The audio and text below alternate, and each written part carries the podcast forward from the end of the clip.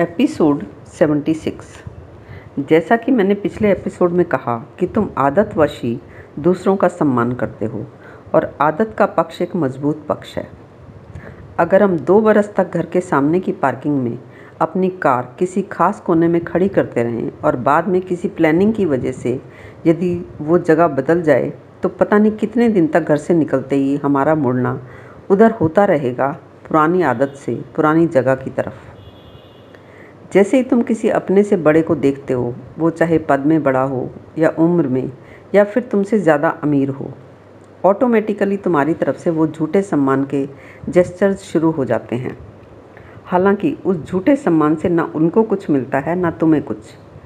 सिवाय एक झूठी शांति के कि हमारे मन, हमने अपने मन को मारकर, दबाकर भी नीति का पालन किया। बुद्ध ने नहीं कहा कि माँ बाप का, गुरु का या बड़ों का या पति का या पत्नी का सम्मान करो। उन्होंने कहा, विवेक से काम लो, क्योंकि उन्होंने इस सम्मान की माला के दोनों हिस्सों को स्पष्टता से देखा। उन्होंने देख ही लिया, गर्दन को 360 डिग्री पूरा घुमाकर कि सम्मान की माला में जो हिस्सा गर्दन के सामने होता है, सिर्फ़ उसी में फूल होते हैं। जो हिस्सा गर्दन के पीछे चला जाता है, उसमें कुछ और ही होता है। खैर उस सम्मान, असम्मान को स्पष्टता से देखना होता है। यानी अपनी ही गर्दन को 360 डिग्री घुमाना है, ताकि हम फूलों के साथ साथ उस बदबूदार जूते को भी देख लें। फिर जो पहनना हो पहने, जो पहनाना हो पहनाएँ, पर वो काम अपने विवेक से करें। तुम सम्मान के झूठ से रिलेट कर सकते हो। इसे हम रोज़ अनुभव करते ही हैं। हाँ नीति के नाम पर की गई इस झूठे ढोंग से निकलने का कोई उपाय नहीं होता। इसलिए हम नीति के नाम पर, सम्मान के नाम पर व्यर्थ का ढोंग करते ही रहते हैं, और ये अविवेक है। अविवेक है कुछ का कुछ कहना, दिखाना और मन को उलझाए रखना। मन को खींचतान में, कशमकश में, तनाव में रखना। भय संकोच के मार, भार के नीचे दबाए रखना। और विवेक है न्यूनतम समझदारी। जैसा दिखता है वैसा कह दिया, बात ख़त्म। और जो परिणाम हुआ, उसे स्वीकार कर लिया सहजता से। ये साफ़ साफ़ देख पाना आपका विवेक है। ये साफ़ साफ़ कह पाना आपका विवेकपूर्ण जीवन है।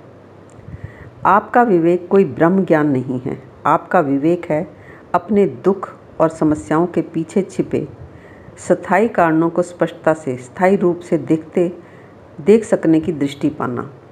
पर इस विवेक के सामने बड़ों के सम्मान का पहाड़ है, जिसके नीचे की ज़मीन आप ही के जाने अनजाने में पकड़ी गई धारणाएँ हैं और वास्तविकताओं को देखते ही ये ज़मीन खिसक जाती है और हमारा ये सम्मान का पहाड़ भर भरा कर गिर पड़ता है। और ये सब हमारे अंदर ही अंदर होता है, बाहर वालों को तो पता तक नहीं लगता। ना तो वो ये जान पाते हैं कि पहले हम उनका कब और कैसे सम्मान करते थे और अब कैसे और कब करते हैं?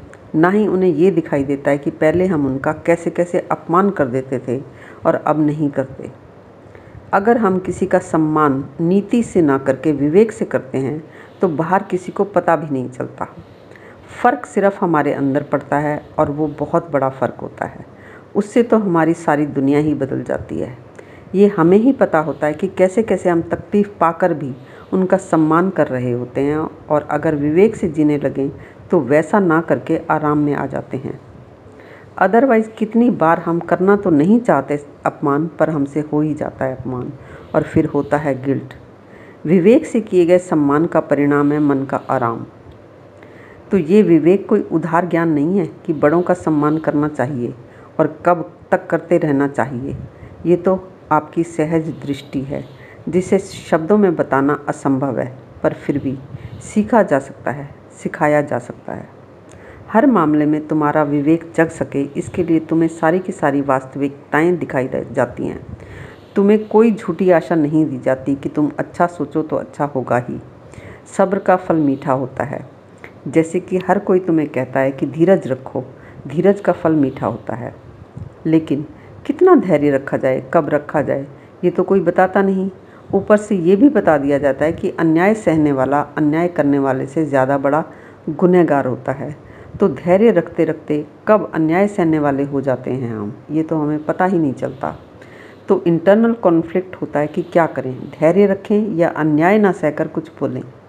ऐसे ही हमारा सारा ज्ञान ही विरोधाभासी और व्यर्थ है। इसी बात को कंटिन्यू करेंगे हम अपने अगले एपिसोड में।